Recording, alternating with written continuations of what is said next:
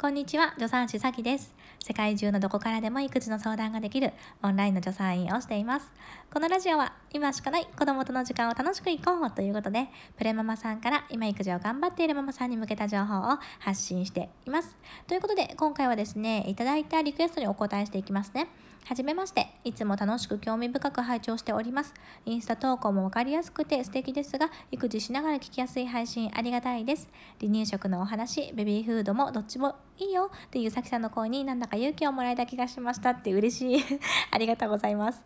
さきさんのおすすめのベビーフードがあれば、そんな話もまた聞いてみたいですということなんですね。えー、嬉しい。本当にありがとうございます。ありがとうございます。ということで、えー、リクエストにお答えして、うちでよく使っている、またはま使っていたベビーフードをね、5つご紹介しますね。で、1つ目がガーバー社のライスシリアル、2つ目が松屋さんのおかゆ、3つ目がタイモ、タイモの野菜フレーク。で4つ目が、えー、ベビーオルジェンテっていうねオーガニックのベビーフードですね。で5つ目がママーノさんっていう離乳食の宅配の、えー、ショップさんになりますね。この5つ。で実はねこの5つのことをご紹介しようと思ってさっきね配信1回喋ってみたんですけどなんか全然全然終わらなくってまだまだ序盤なのに10分以上喋っちゃったんですよ。あこれダメだ終わんないと思って 30分コースだと思って。なのでちょっとね分けてシリーズとしてね、えー、配信していきたいと思います。なので、えー、1回目の 今回は、えー、松屋さんのおかゆと、えー、ガーバー社のライスシリアル、この2つをね、ご紹介しますね。で、この2つともですね、離乳食の初期、しかも本当の本当のスタートのね、一発目から揚げても大丈夫なものになっています。両方ともだから原材料がね、お米になってますね。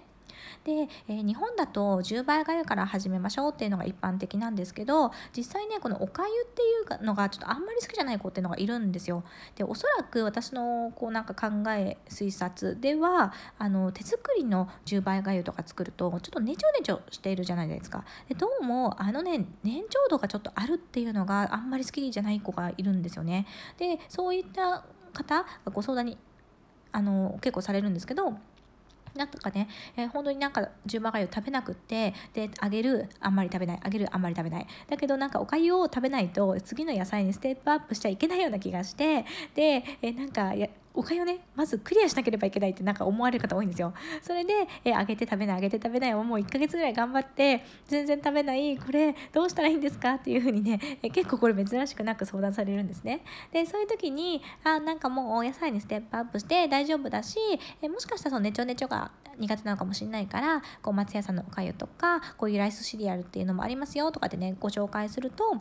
なんかあの食べなかったのが嘘みたいに普通にね食べるようになりましたってね 驚かれたりとかするんです。ですのでなんかうちの子おかゆ全然食べないかもっていう方は試してみるのもありかなっていうふうに思います。で、えー、もちろんねその手作りじゃなくてベビーフードでいこうっていうね方にも両方ともねおすすめなんですけどもこの2つちょっとタイプが違うというか特徴が違うのでねそれも合わせてご紹介しますね。で、えー、ベビーあごめんなさい。ライスシリアル。ガーバー社のライスシリアルなんですけど、まあ、本当はね、これ、あの、いろんな会社から出てるんですよ、ライスシリアルって。だけど、日本で手に安入りやすいのはガーバー社っていうところになりますね。あの、ネスレの会社の、こう、関係なのかな？そうそうだからなんかのとてもあの日本で言ったらあの和光堂さんとかさなんかあの森永とかみたいなアメリカで言うとそのすごくあの大きい一般的な離乳食会社さんの一つだそうです。で、えー、このね、えー、ガーバー社のライスシリアルなんですけどどうやって買えばいいかというと iHerb っていうサイトから買うのがあの多分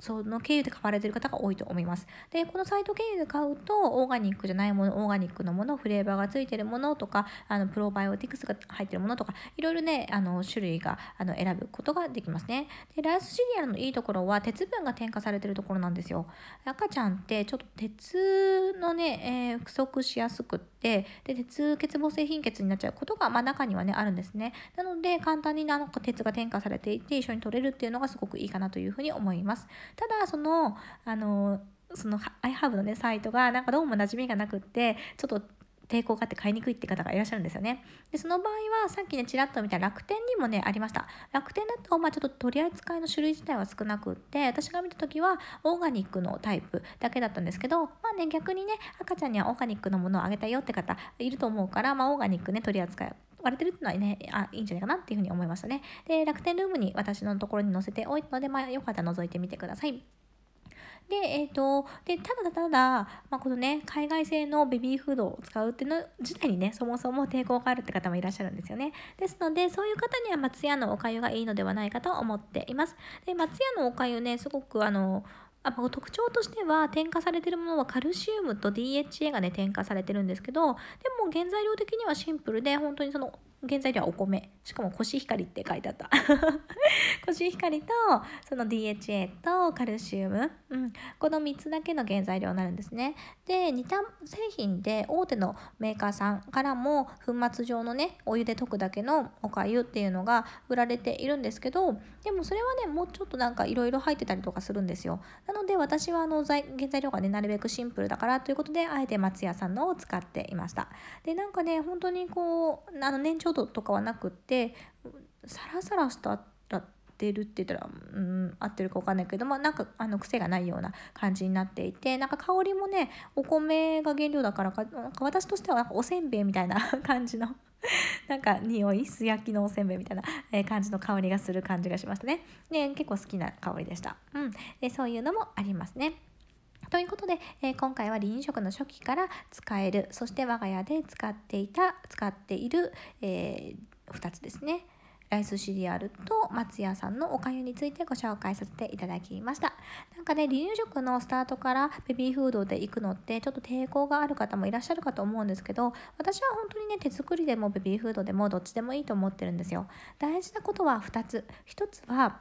赤ちゃんが食べるかどうか。もうこれですよこれ。だってえね、離乳食の目的っていうのは子供が食べ物から栄養を取れるようにすること、ね、これなんですよね。だから子供が食べるかっていうのが大事、ね、そう思ったら手作りだってえベビーフードだってどっちだっていいじゃないですか。食べれば OKOK 花丸ですよ、ね、でもう一個大事なのはママが大変じゃないしんどくないことです。お食事って1日に3回ね。下手したら補食も入れたら1日5回、えー、あげるものだからなんか負担になっちゃう。ねこれって良くないと思うんですよだからもしねなんかみんながさお料理得意なわけじゃないじゃないですかだからなんかお料理するのがなんかストレスだなとかさしんどいなっていう風になっちゃったら1日3回とかね4回とか5回のお食事辛くなっちゃうからさなんかそれって良くないので、えー、そういう場合はね、えー、全然全然ベビーフードを使ってもハッピーにいきましょうよということをね私はおすすめしたいと思います。